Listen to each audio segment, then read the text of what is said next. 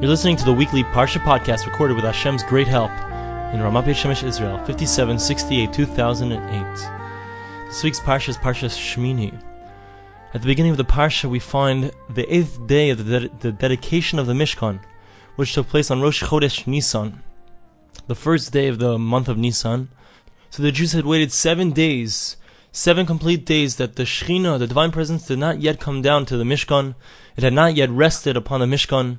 And Aaron HaKohen, the great Aaron, the high priest, was getting worried what's going on. He had tainas on Moshe Rabbeinu. He said, Moshe, how could it be? I've been doing all the, the avoda, as you've said, and nothing's happened. Finally, on the eighth day, Aaron HaKohen, he completes his avoda, and finally the, the Mishkan is filled with the divine presence.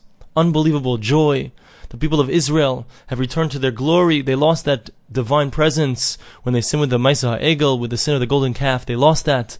But now, many months later, with the rebuilding of the Mishkan, the Shekhinah returned again to their midst. There was a tremendous amount of joy.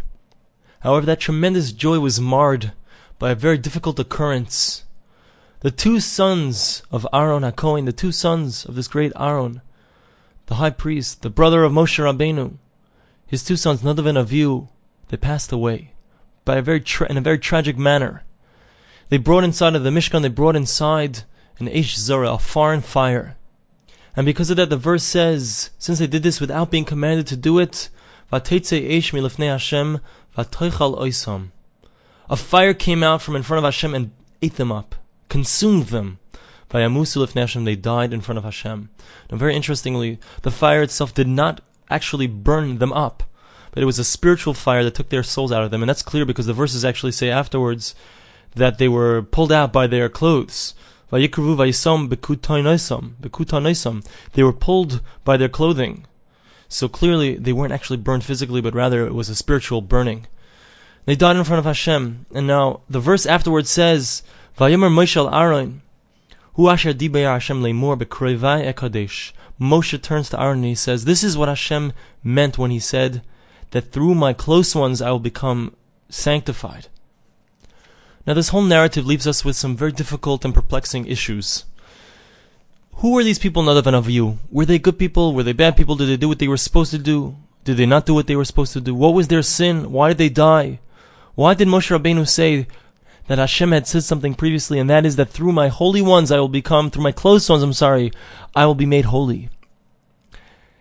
What's going on? Are they holy? Are they good? Are they bad? Did they do something wrong? Or did they do something, I mean, if they did something right, there's no reason that they should have, have died. Did they do something wrong? Clearly they did something wrong because they passed away. So what does Moshe Rabbeinu mean when he says that through my close ones I'll become holy? It seems like they were close, they were very holy. Let's compound these questions by telling what Rashi says. Rashi says that what was their sin? What, what did they do wrong? Horu halacha b'fnei Moshe Rabban they there's a there's a concept in the Torah that we're not allowed if your rebbe, if your teacher, your master is there, you're not allowed to say halacha. You're not allowed to give direction in, in Torah law in front of him. If your rebbe is there, the rabbi is there, the great rabbi, the great sage that taught you is there. You have to allow him to give the psak. You have to allow him to give the direction in matters of halacha, in the matters of Torah, and in spiritual guidance. You have no place to say anything there. They went on their own without asking any advice from Moshe Rabbeinu. They said a psak. They said we should go, and it's it's our responsibility to go inside of the the, the Beis Hamikdash, inside of the Mishkan, inside of the sanctuary, and bring this foreign fire. That's what they felt that they should do. They did not ask Moshe Rabbeinu. They did it on their own. And the halacha is that someone who goes against what his rabbi says, or he makes up his own ruling without consulting with his rabbi, his punishment is death. And that's what happened here, says Rashi. Additionally, Rashi tells us that they had been drinking wine. Before they entered the sanctuary, they had been drinking. And because they entered the sanctuary having drunk wine, so therefore they were liable for death. Additionally, the Medrash says that not only didn't they ask Moshe Rabbeinu what to do, they didn't ask Moses, they also didn't ask their father Aaron. Not only that, the Medrash learns it from the pasuk, the verse itself, that they didn't even ask each other. They did it on their own. Each of them did it on their own. And because of this, they were mechuyev misa, they were liable for death. So on one hand, it seems like they did something that was incredibly wrong. However, on the other hand, what does Moshe Rabbeinu say? He says, "Hu asher diber Hashem lemor b'kedoshai b'kroivai am sorry akadesh." This is what Hashem said that through my close ones I will become sanctified. So Rashi tells us, what does the verse mean? It means that Moshe Rabbeinu said to Aaron, I learned from Hashem on Har Sinai that there would be someone, someone close to Hashem who would create a tremendous sanctification of Hashem's name at the inauguration of the Mishkan. I thought it would be me, or I thought it would be you, Aaron. I, I didn't imagine, I didn't know that it was going to be the children of Aaron. We see, says Moshe Rabbeinu, according to Rashi, that they were even greater than us. Unbelievable. Very difficult. What's going on? Is are the children of, of Aaron, Nadav and Avihu, are they tzaddikim? Are they righteous? Are they great? It would seem from their actions that they weren't so great. What's the explanation? What is going on here? Rav Shimon Schwab in his Sefer Mayan Beis Shoeva brings a beautiful explanation which I'd like to illustrate with something I read elsewhere in Rav Aryeh Kaplan. We find there's a concept that when Mashiach comes, when Messiah comes, the Yetzer Hara, the evil inclination, the Malach HaMaves, the angel of death, the Satan, the Satan, all these three are really one spiritual entity. The Sitra Achra, the other side, the Sitra Achra will be destroyed, shechted. Hashem will come and he will slaughter the Yetzer Hara. The evil inclination will be gone. When Mashiach comes, we'll have no more desires to do things that are wrong. We'll only want to, everyone will get together. Yesu aguda achas. Everyone's going to get together to do the will of Hashem. All everyone is going to want to do all day long is sit and learn the Torah, do spiritual things, connect to each other, help everyone out. Everyone all day long is just going to want to do good because we're not going to have any more evil inclination. The question is like this. If you're Medayik, if you look carefully at the Lashon, it's a Gemara in Sukkah, it's also elsewhere, the Gemara says Hashem is going to shecht, he's going to slaughter the Yetzer Hara, the evil inclination. He's going to kill it. Now the question is like this. We know that the Yetzer Hara, the evil inclination, is something pivotal, imperative, in order for man to have free will. So Hashem had to create this ability to have free will. How do you have free will? So you have to have a choice between good and evil. So you have to have a Yetzer Hara, you have to have an evil inclination, and Yetzer Toiv, a good inclination. So the evil inclination himself is not evil, be'etzem, intrinsically. He's something that's absolutely necessary and imperative, and something that we need to have. This angel is not a bad angel.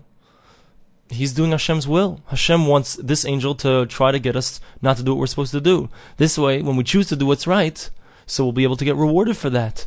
There will be tremendous spiritual significance for us choosing to do what's right. As if there was no Yetzer Hara, if there was no evil inclination, we wouldn't have any choice. It would be obvious what to do. Why does he get destroyed? Why does he get slaughtered? Why does he get killed? If anything, he should be commended, rewarded. He's done something so unbelievable, so great. He's provided mankind with the opportunity, the unbelievable spiritual acquisition, the real spiritual acquisition, to be able to choose what we're supposed to do, to be able to choose the right thing. The only way to choose the right thing is if there's a wrong thing. Why does he get slaughtered? Rav Aryeh Kaplan says an unbelievable thing. He brings it down from the holy books, from the Kabbalah, from the Sifrei, Machshava. They say like this, a very stark, very clear mushal, a very clear parable. There was once a great king and this king had a son. This son was the prince, and this prince was going to be the next king at some point after the king would die, the father. And the father wanted to make sure that this prince indeed was worthy of being the next king. So what the king did was he devised a plan. And his plan was that he wanted to see if this prince would be able to remain chaste, to have fidelity, and to not give in to the temptations of any kind of tempter, temptress. So he hires a woman to try to tempt his son to be with her. So what happens? So she comes and she says to this son, she does everything in her power to try to convince this prince that he should be with her, and, he, and he's not interested in being with her. And he tries his best to be f- to be faithful to his father. He knows that his father wants him to be strong. Now, so until this point, that's very clear that the Yetzer Hara is like this woman, and the woman is sent by the father. The father is the king. Hashem has sent this woman, this Yetzer Hara, to tempt us, to try to do what's wrong, because he wants us, in, in essence, he really wants us to overcome. He wants us to just be faithful in the test. Now, here's where it gets sticky. What does the woman say to the son? She says to him, Your father hired me because he wants you to be with me. He hired me. She lets, she lets the cat out of the bag. She says, Your father wants you to be with me. He hired me to tempt you. Why does she do it? Why does she say this? because in her in her mind she says to herself, "The king hired me to tempt the son. I have to do my best job." She figured out a great idea. She says, "Your father hired me to tempt you. Obviously, he wants me to tempt you. Obviously, he wants you to give in to me." And this way, she's going to get in good with the king.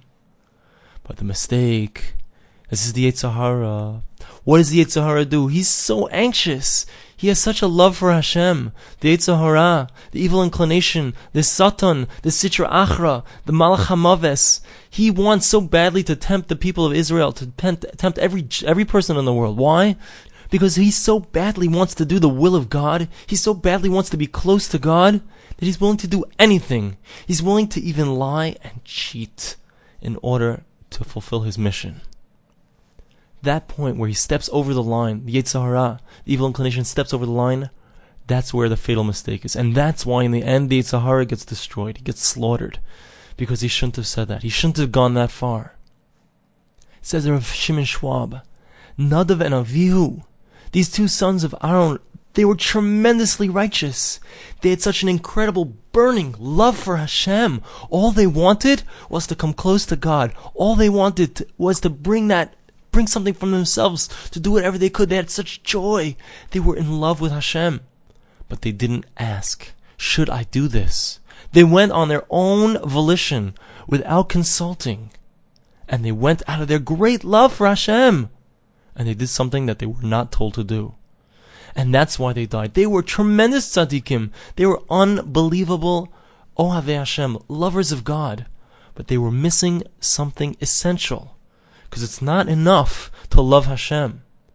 Person also have, has to have yiras Hashem. Person has to also have fear of God, and that means that it's not enough to do what you think is what God wants. It's not enough to do whatever you feel like because you love Hashem. You have to do what Hashem wants you to do. The only way to express your love for someone is if you do that which they want. This is something fundamental in marriage. You know, you can do from today till tomorrow something that you think your wife is going to like. But if she's not interested in that thing, this is lahavdil, obviously, between marriage and relationship with Hashem. But if you're doing something for your wife, you bring her roses, and she hates roses. She likes daisies. She's a simple girl, she likes daisies. And you bring her roses, it's not worth too much. It's very nice that you love her. But you gotta do what she wants. You gotta bring her daisies if she likes daisies. And if she likes roses, you gotta bring her roses. If she likes a single long stemmed rose, you got to bring her that, and don't bring her a bouquet of flowers. When it comes to love of Hashem, lahavdil, it's the same thing. You love Hashem. You want to come close to Hashem. You have to do it His way. You have to do it the way that Hashem wants it. That was the mistake of Nadav and Avihu. How many times do we make that mistake? We think, oh, I'm going to do this thing. I'm going to do that thing. I love Hashem. It's not. It's not up to us. We have to do it the way Hashem wants us to do it. You want to be close to Hashem, you want to connect to Hashem, you have to do it the way that Hashem says. To illustrate this point, Rav Shimon brings another story, very interesting story. Reb Chaim of Volozhin, the great Reb Chaim of Volozhin began the yeshiva, the whole concept of the yeshiva in the 1700s, I believe. And Reb Chaim of Volozhin came to his Rebbe. His Rebbe was the Gra, the great Gaon of Vilna, the genius of Vilna, Rebbe Yo. And he came to him and he says to him, Should I open a yeshiva? And the Gra, he gave him a very sour face. Didn't seem like he liked the idea. So Chaim, a few months later, came back to the Gra, and the Gra says to him, Nu, what's with your yeshiva? And Chaim turns to his, his Rebbe and says, What do you mean? When I asked the Rebbe if I should do it, the Rebbe said that the Rebbe implied very much that I shouldn't do it. Uh, your your face, facial expression implied incredibly that I shouldn't do it. The Gra said, Well, I'll tell you the truth. When I first heard the amount of fire, enthusiasm, inspiration that you had to create this yeshiva, I wasn't sure if it was coming from the right place or if it was really because you really loved Hashem or it was because you wanted to do something on your own, do your own thing. Now that I see that you're ready to do whatever I say, you're ready to listen to me, even if I tell you not to do it, I'm ready to give my full consent. And indeed, that's what Reb Chaim did. He went and he started the yeshiva system, and to this day we benefit from that. But it all started. It was necessary. The Gra had to show his talmid, his his great Gaon of a talmid, that the only way that we can properly connect to Hashem is not just with Avas Hashem, not just with loving Hashem, but with fearing Hashem, with knowing that we have to do what Hashem wants from us, not just whatever we feel like doing, not just however I feel like coming close to Hashem, that's what I'm going to do. It has to be according to the guidelines that Hashem has given us. That's why He gave us the halacha. That's why He gave us the Torah. That's why He gives us rabbeim, rabbanim, rabbis to ask questions to. That's why we have to go. We have to ask our questions. We have a shayla. We don't know what to do. Is this the proper thing? So many times, a person can say to himself, "I should do this thing." And it's really not the right thing. It's really not what Hashem wants. A person has to ask. He has to find out. Can't be afraid. You have to go ask the Shaila. With Hashem's help, I'd like to bless you and me and all of us that we should love Hashem, we should have an incredible love for Hashem. We should be able to taper it with a proper yiras Hashem. Because a child who wants to do the Father's will, he's afraid, there's a certain fear, and the fear is, heaven forbid, I don't want to do something that will make my Father upset. If you want to have the proper love, it has to be tapered with fear. You have to be sure to do what Hashem wants. If you want to do something out of love, you have to make sure, just like a f- husband for a wife, if you want to show your love, you have to do something that they appreciate. So too, uh, uh, the love that we have for Hashem, we have to do something that Hashem appreciates. We have to do the right thing according to halacha. Thank you so much for listening. Have a very good Shabbos.